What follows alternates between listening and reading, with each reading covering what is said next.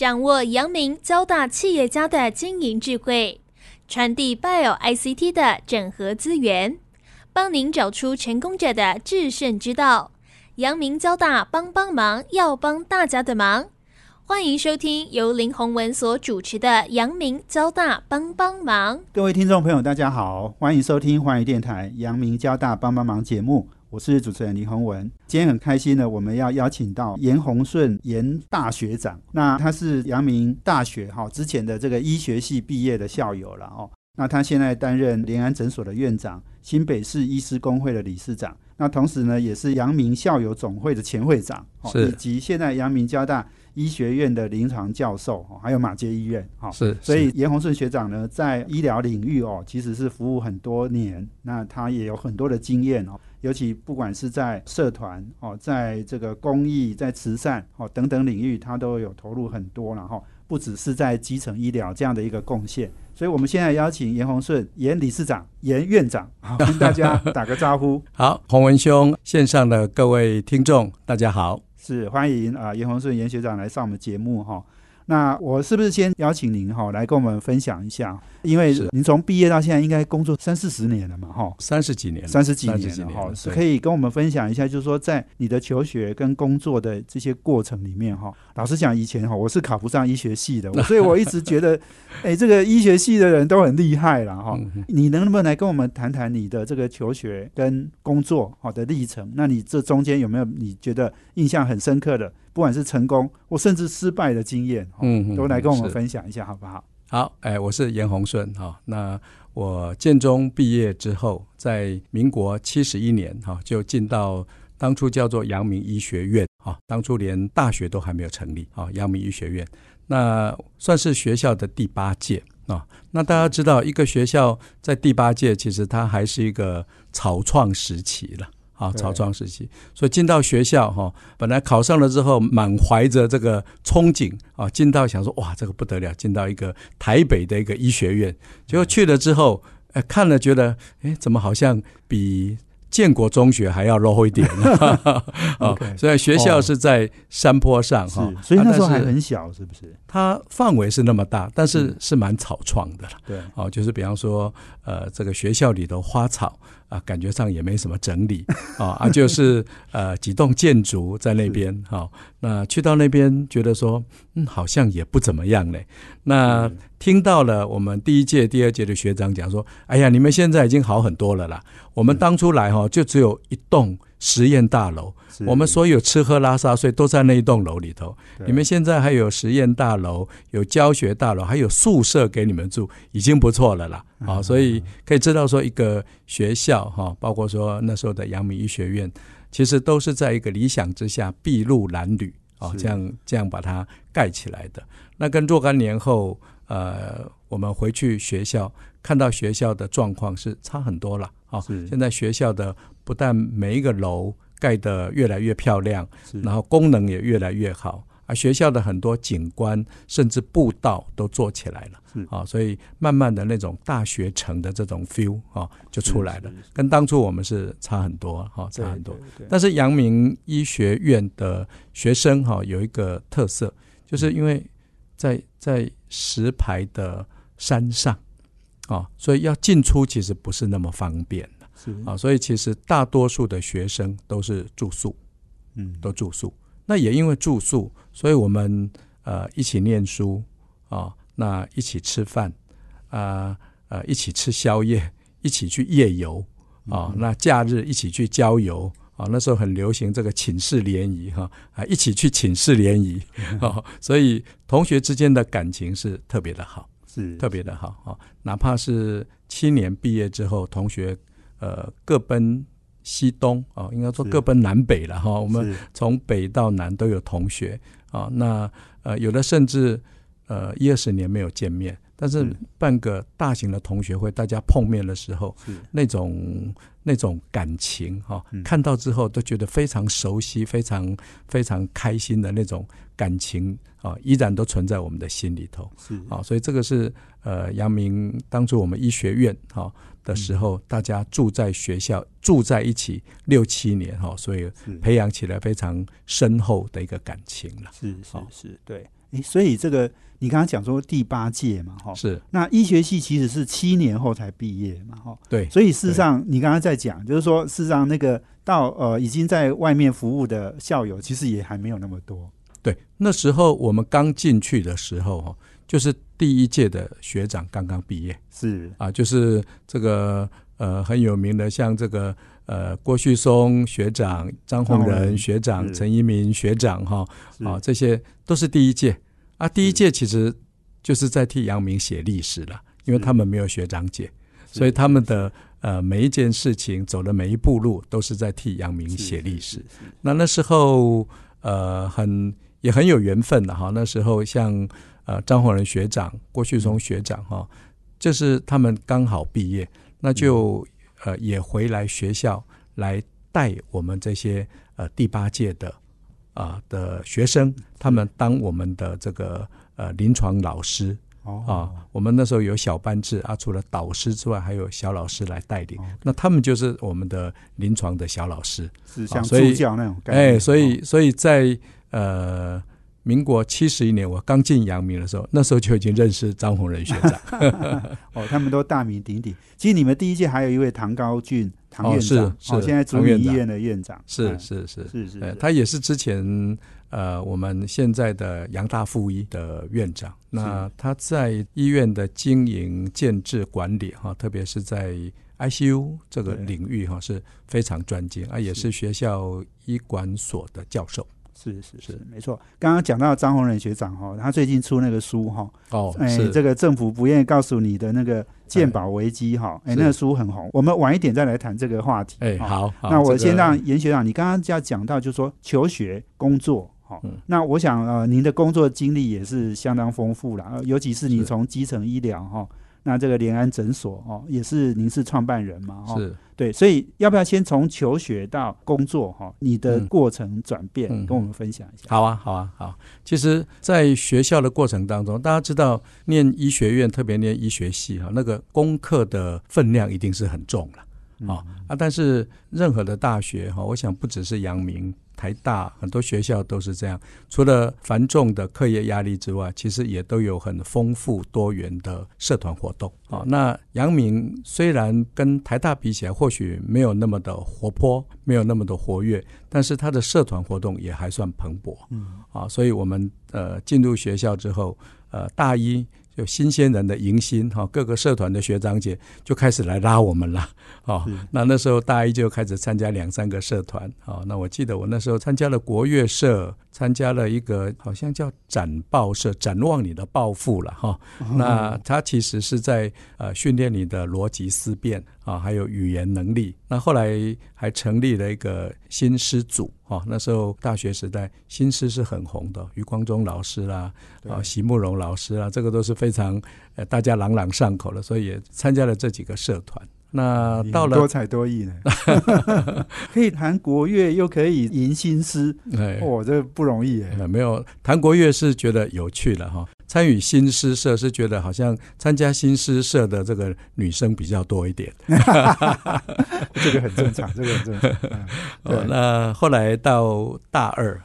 大二就不一样了，大一就新鲜人嘛，反正学长姐带着你就跟着他们一起玩嘛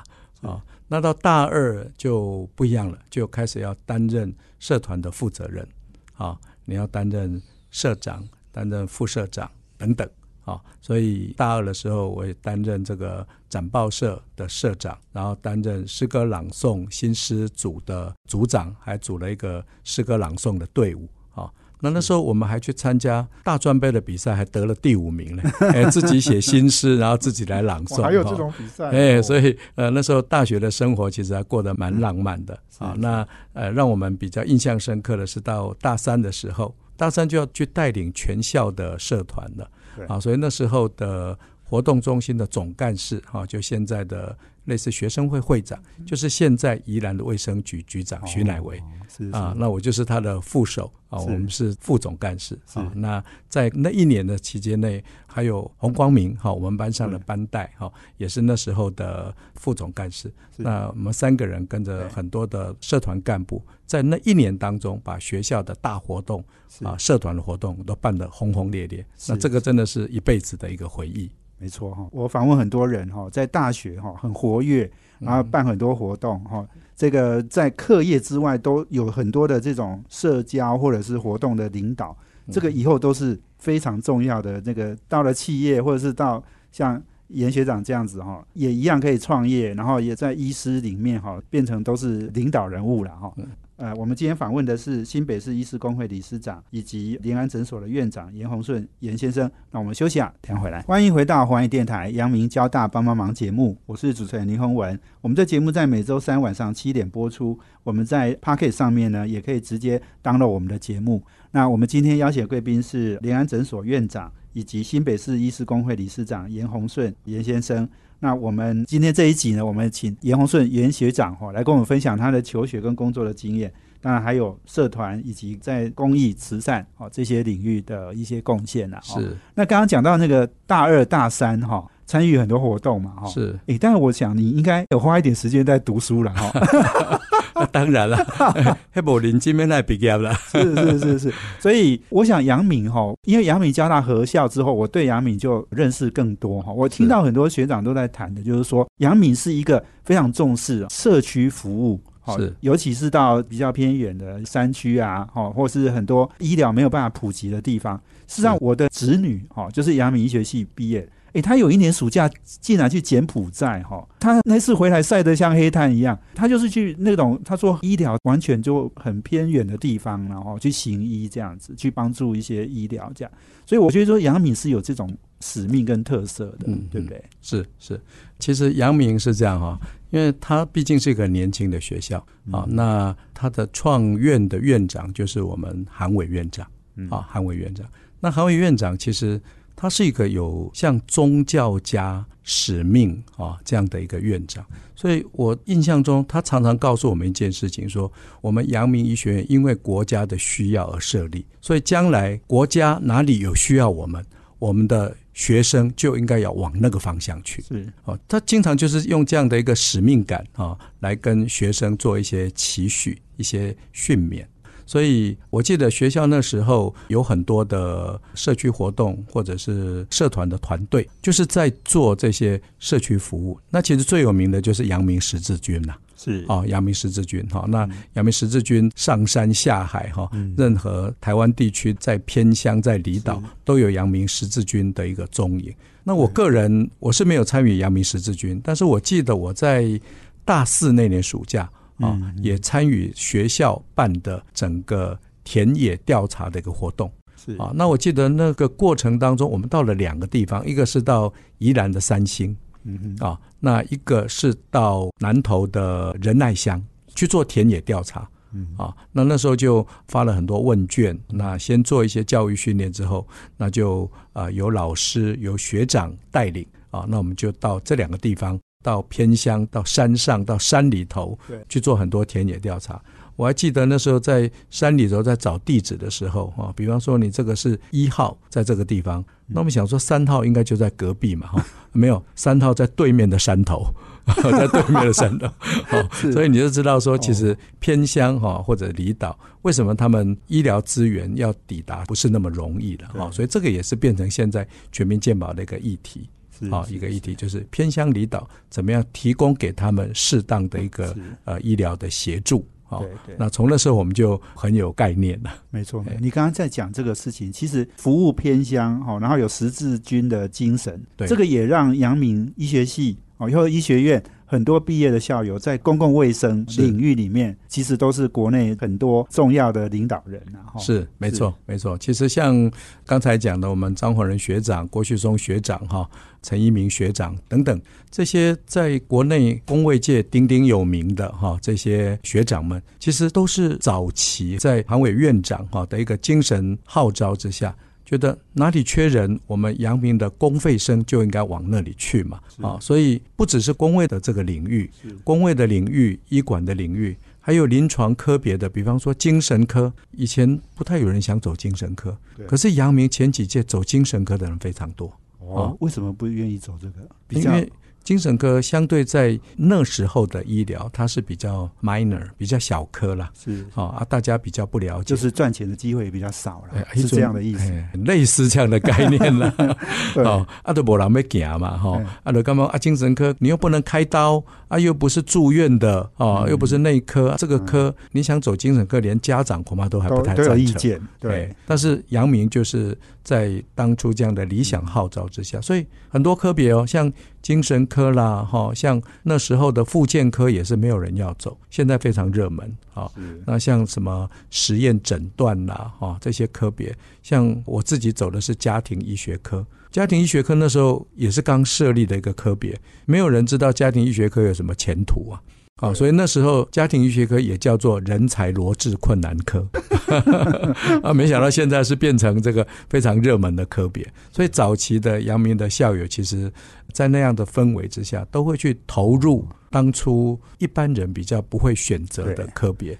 对，所以这个就是公费生哈，可能政府可能也希望就是说不要让大家都去走那个有钱赚的那个领域。对，传统的大科可能大家都想走，哦，因为它大科一定是需求嘛，啊，那前景，哦，money 的前景可能会比较好一点。不过讲到这里，我也有时候要跟年轻朋友交流一下，就是说不要一直去走那个最热门的。你刚刚讲就是说有些像家医科或者是你说复健科，哎，现在其实反而是很大的需求，现在很热门，对，很热门。好，所以你不要怕烧冷灶啦，哎，冷灶有时候其实哎搞不好你久了哎它就起来了。10年河东，10年河西，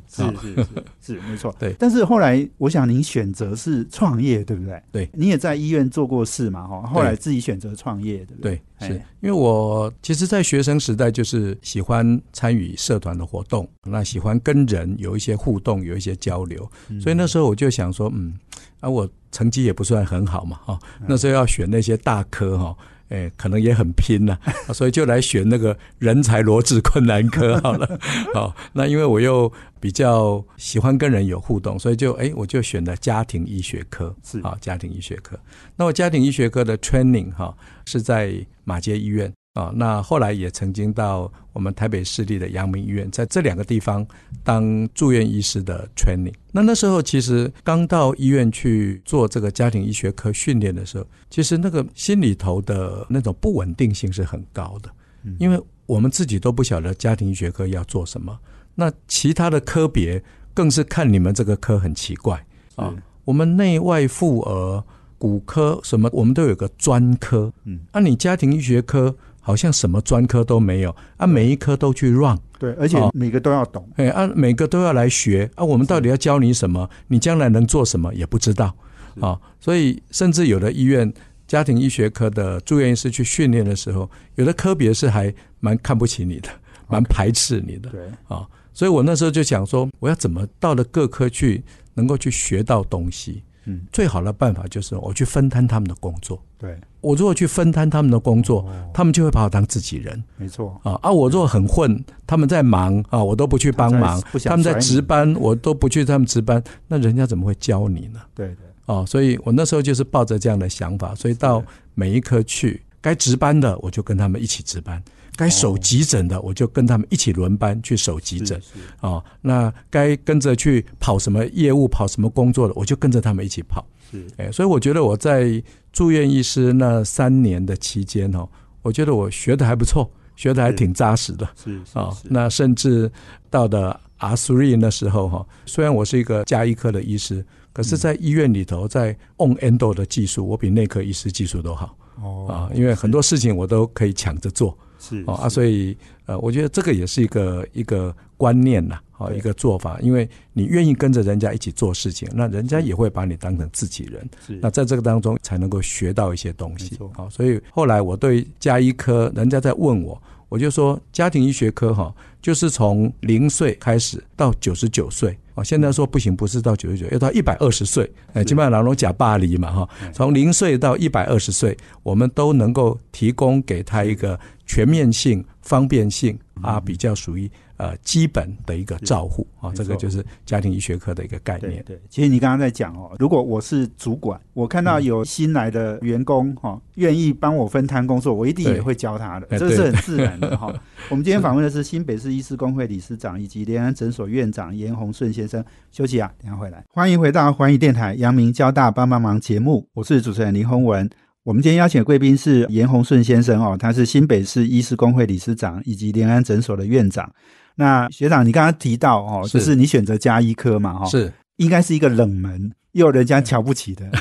科别。当初的确是这样子，是。但是我想你很认真学啦，哈，你也愿意分担别人的工作，是。我想老板一定很喜欢你啦，哈，所以愿意教你哦。后来呢，你从事家医科，那后来好像也在医院做了一阵子，后来就创业了。是这样子，因为在医院训练的过程当中，我们要到很多主要的科别去跟着他们的住院医师啊一起工作。然后一起跟这些主治医师老师们来学习。那段过程当中，我深深觉得家庭医学科它的战场是在基层。因为在医院里头，感觉上那时候的整个医院它还是以专科导向。是，比方说我今天内科还有很多的次专科，不同的病人只要属于我的科别的，我都给他做最好的照护。那外科也是一样，不同的科别有不同的开刀。那家医科什么都看，但是什么都不精。那在医院里头，当时是很难找到定位的。对，好，所以当我训练到住院医师的第2年到第3年，我就深深的觉得说，家庭医学科训练出来之后，我们的战场其实就在基层医疗。对，啊，那怎么样把我们在医院各科所学到的啊这些各科的一个知识跟专业，能够运用到基层医疗来照顾基层的民众啊，我想这个就是我将来要努力去发展的一个方向。对，啊，所以在训练完、服务完之后啊，那我们就选择了开业的这条路。那其实在开业之前哈，我就先做了很多准备了。是啊，我准备了什么？我就在想说，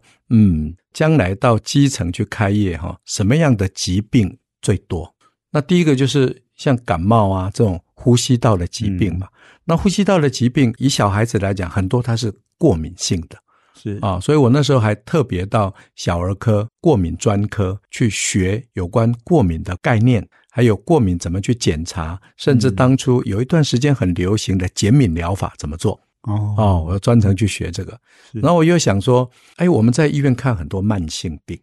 那慢性病当然这些用药我们都很娴熟，没问题。可是慢性病的病人会有哪些共病？是现在讲共病，那时候比较没有这个概念了哈。会有哪些他也会有的问题？酸痛应该很多吧？老年人嘛，10个有8个在酸痛，所以我就想到，酸痛这个东西应该在基层是用得到的。所以我特别到骨科去学酸痛治疗的 philosophy， 它的逻辑，然后怎么样去做 X 光的判读，那什么状况它可以保守治疗啊，什么状况它必须开刀治疗。那这样我将来在看酸痛的病人，我就可以去处理他的酸痛，也不会耽误到他说，要开刀啊，你还不敢说要开刀，还在你手上 keep 在手上，耽误了人家。所以就是去学整个酸痛治疗他的一个逻辑跟他的这个治疗的一个程序是怎么样。是。然后我又到复健科去学局部注射。那因为酸痛的病人除了送到医院开刀就没我们的戏唱了嘛，对不对？但是在开刀之前，如果在我手上，我除了给他针剂的治疗、口服药的治疗，还有卫教，还有一些运动的指导之外，对于急性的疼痛有没有什么办法可以给它缓解？那我知道说局部治疗就是一个能够缓解急性疼痛很有效的一个办法。所以我要特别到复健科去学这个酸痛的局部治疗。那果然这些东西将来到基层之后就产生很大的用途。是。那但是我们在开业之初，那时候健保刚开始的时候，其实还是以急性病的治疗为主。大家知道在劳保时代那时候的概念是说，一张劳保单可以申请多少钱，我记得好像160块了。那你想想看，如果说你今天开一个诊所，一张劳保单可以给你160块，那你接下来的做法一定是越省钱越好嘛，要开的越便宜越好嘛，哦，对不对？160块的那个药价你不要超过了，你一定是在那之内。160块是全部啊，含诊查费哦。哦，哎，还不只是药。哎，对对对对。OK。啊，所以就会把药缩得很小。所以我还记得那时候看基层少数有在看慢性病的诊所啊，那时候劳保跟健保刚开始的时候，那时候我还记得说开高血压的药，他不会开2个礼拜1个月给你，他就是开给你7颗。是。哎，7颗。啊，叫你后礼拜吼，搁等来，搁摕一张劳保单哦，等来换哦，类似这样的一个概念啦。是是是是是，对，所以这个也是全民健保还没开始之前，全民健保是1995年开始嘛，哈，对，那你刚刚讲的应该是劳保跟公保那个时候，对，那个年代，公劳农保，公劳农保那个时代，对。所以您创业的时间是什么时候？你创业的时间是在1995年。全民健保开通之前嘛，对不对？就之前一点点的时间，哦，那时候诊所就开始了。是是是，所以我们看到了整个全民健保发展的一个历程了。对，哦，那刚开始我们当然也都是以急性病为主了。对，我还记得刚开始那个诊所，有时候一天哦才看20-30个病人，我都还在想说，嘿，我去开计程车恐怕一天也不止20-30个客人了，怎么诊所这么难做吗？一天只有20-30个病人。是，哦，那我们也就静下心来想说，那以前我们在医院训练都在看慢性病嘛，所以我们是不是也好好来经营发挥我们慢性病这一块？ OK 啊，那也是这样的一个转念，就花了很多时间。是去收集很多慢性病的用药，然后跟健保那边提出申请，是啊，我们要用这些药，那这些药它的健保核定价是多少，哦，都要把它 key 到电脑里头去，才有办法从电脑去批价，哦，啊，那就慢慢的把慢性病照护的概念，嗯，就引进我们在全民健保之下的基层医疗，那这个是个很大的转变。是，因为那时候大部分的诊所都还是以急性病为主，对，啊，看感冒啦、咳嗽啦，对，这些感冒、酸痛、扭伤、痛风、外伤，啊，大概都是这些。啊，那我们开始看慢性病之后，啊，花了很多时间去把那些药物的系统把它建置起来，嗯，然后慢性病一定是配合这个固定的一个检查，所以也把各种检查包括抽血、验尿、心电图，1-2年后我们就开始引进超音波，也把这些检查慢慢带进我们的这个慢性病的照护里头。是、哦，那也正好是全民健保之后，全民健保跟公劳农保不同的是，公劳农保保的是在上班的这群人，对，哦，才会有公保嘛，才会有劳保嘛。哦，那全民健保就是把后端的老年人，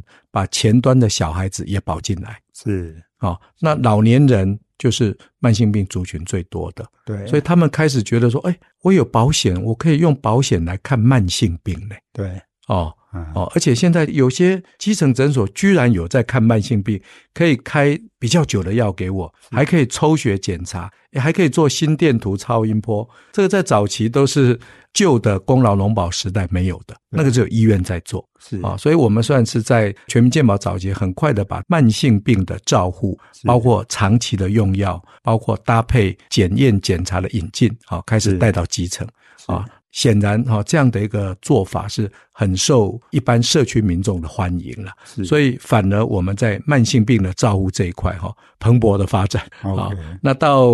20-30年后的今天，我们诊所从一开始2个医师到现在我们有5个专任的医师，有2个支援的医师，那现在的慢性病病人已经高达70%都是慢性病的病人，那就是这20几年来经营的一个成效。是，所以这也代表从全民健保之后，基层医疗哦，这就我们常常碰到这些小诊所啦，哈，等等这些小医院呢，哎，他把很多的这种慢性病，你刚刚讲的这种工作哈，把它接手了啦，share下来，对，不要通通负担都是在这个比较大型医院的身上。现在就很清楚，医院可能就是以急重难罕啊，这些疾病为主啊，那稳定的慢性病啊，或者是一些比较一般性的疾病，就到基层医疗来看啊，所以基层医疗、社区医疗提供的就是一个全面性、方便性、优质的一个服务。是，我想这个是台湾整个医疗体系一个很重要的转变。是、哦、我们今天采访的贵宾是新北市医师工会理事长以及联安诊所院长严宏顺先生，休息一下，等一下回来。欢迎回到寰宇电台阳明交大帮帮忙节目，我是主持人林宏文。我们今天邀请贵宾是新北市医师工会理事长及联安诊所院长严宏顺。那我们谈的题目呢是严学长呢回忆这30几年的求学工作以及基层医疗的转变，到这一段我想请您来分享一下，就是您在基层医疗这样子的一个投入。那基层医疗其实涵盖的范围也很广了，是刚刚在讲新北市，上次你给我的资料是有12所大的医院，但是有1000多所这个小型的诊所嘛，1000多家，1000多家大医院有12家了，那当然还有一些地区医院是几十家，西医的基层诊所有1000多家，1000多家，所以这个我们新北市医师工会理事长管辖范围很大哦。那基层服务对对对，你要不要来谈一谈，就是说您参与社团不管是扶轮社或者是新北的这个医师工会，是你大概投入在哪一些领域里面？好，那其实出来开业之后，那前几年其实一定是忙着自己诊所的业务了，因为业务如果都还不稳的话，也很难探出头来看看外面的世界。也因为自己有过这样的经验，所以有一些年轻的医师刚出来，我都跟他说没关系没关系，你们前几年自己在诊所好好认真做，赚点钱，把小孩子养大，把贷款缴一缴、哦、那等过个10年之后经济比较稳定了，再出来社团，再出来工会来服务、哦、那总是要一棒接一棒嘛、哦、我也都是这样跟这些年轻的学弟这样讲。那我自己也是这样，刚开始都是忙着诊所，一直想办法说怎么样让诊所的服务面向能够变广一点，能够做更多的服务、哦、那病人的人数能够成长、哦、业务能够成长，刚开始也都是在忙这些事情。那慢慢的就、有这个机缘、哦、加入我们新庄地区的扶轮社、哦嗯、那我加入的是新庄中央扶轮社，原因是因为他的创社社长也是医师，那是跟我同期的，在学生时代就认识的一个医师、哦啊、那我看到他加入扶轮社之后的那种热心跟转变、啊嗯、本来是一个很漂泊的一个医师啦、哦嗯、那个性也是蛮有个性的，可是加入扶轮社之后，我看到他的一个转变，变得整个人的态度变得非常的温和，非常的关心这个社会、啊、而且非常有爱心、啊嗯、所以我就觉得说哇，这个社团不简单了、哦、在几年之内改变一个人、啊、那进来之后也看到了很多社会各界的贤达、啊、在这个领域里头、啊、大家可能都是各行各业已经有一定的专业能力的中高阶主管，甚至是企业老板，大家都放下身段，在这个扶轮社的领域里头一起来服务社会、哦、服务国家，甚至服务全世界、哦、所以因为这样一个理想的理念，大家结合在一起。那在扶轮社里，我觉得我自己印象比较深刻的、哦、除了各式各样的社会服务之外、哦，那有2件事情是让我印象最深刻的。第一个、啊、就是说我们地区有一个叫 WCS、啊、叫世界社区的服务、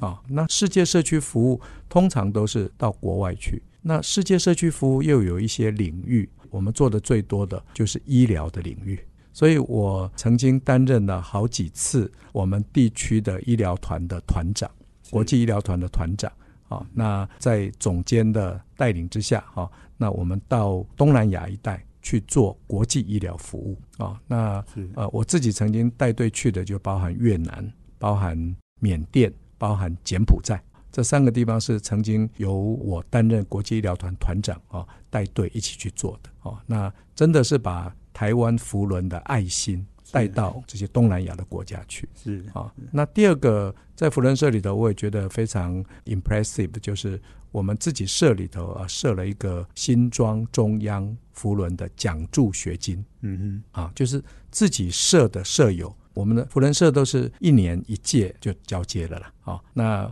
每一年我们都会募集一个款项，那针对我们新庄地区的国小、国中跟高中每个学校，提供他若干名额、啊、针对经济比较弱势的学生、啊、那提供给他奖学金。那在这个过程当中，我们去 survey 这些学校提供给我们的比较经济弱势的家庭，发现其实底层的人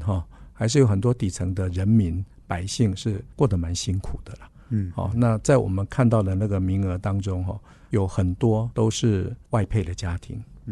单亲的家庭，隔代教养的家庭，看到很多这些社会底层辛苦的民众，所以也一发觉得说，哎，我们扶轮社有这样的一个发心来做这样的事情，真的是非常有意义的一件事情了。是，对。那这个扶轮社是你参与的比较投入很多的社团，新北市工会是从2年前2021年9月开始。是，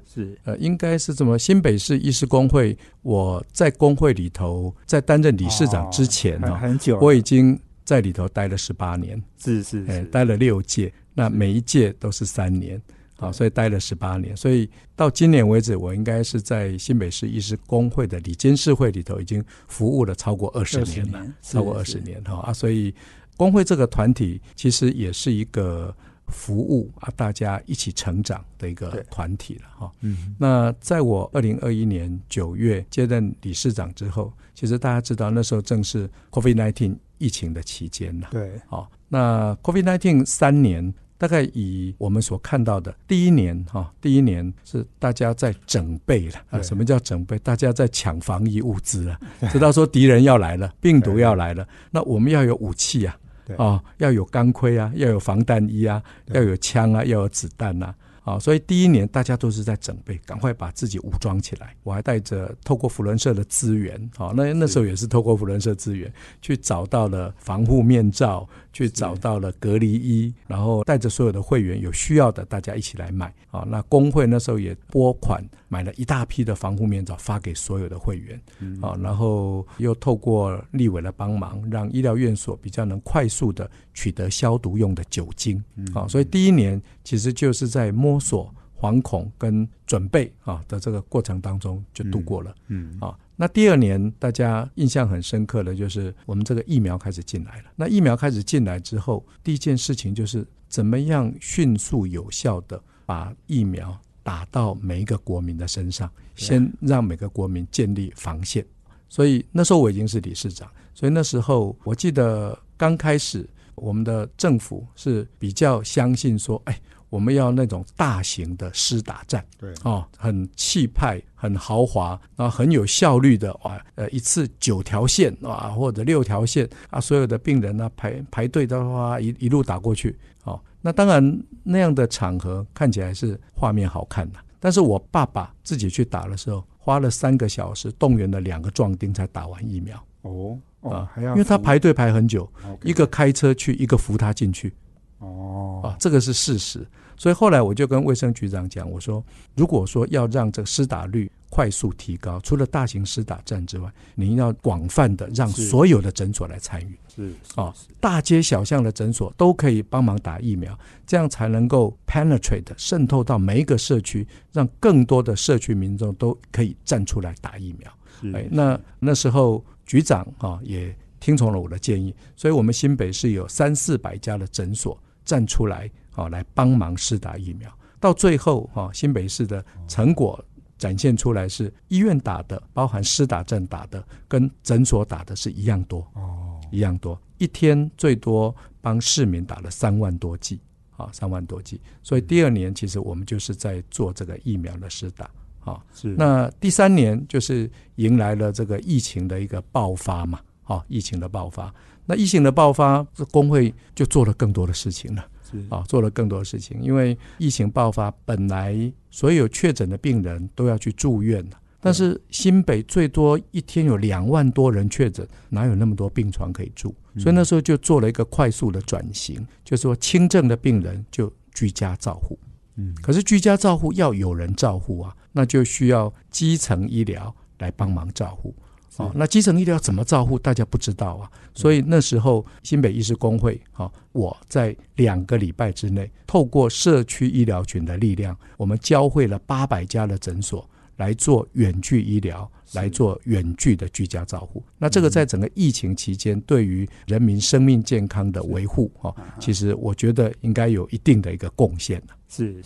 好，我们今天访问的是严宏顺严学长，新北市医师公会理事长，联安诊所的院长。我想这一段其实是非常精彩的。我们下礼拜我们再邀请我们严宏顺严学长来继续来跟我们分享。今天非常谢谢大家的收听，阳明交大帮帮忙，要帮大家的忙，我们下周见，谢谢，拜拜。好，谢谢大家，拜拜。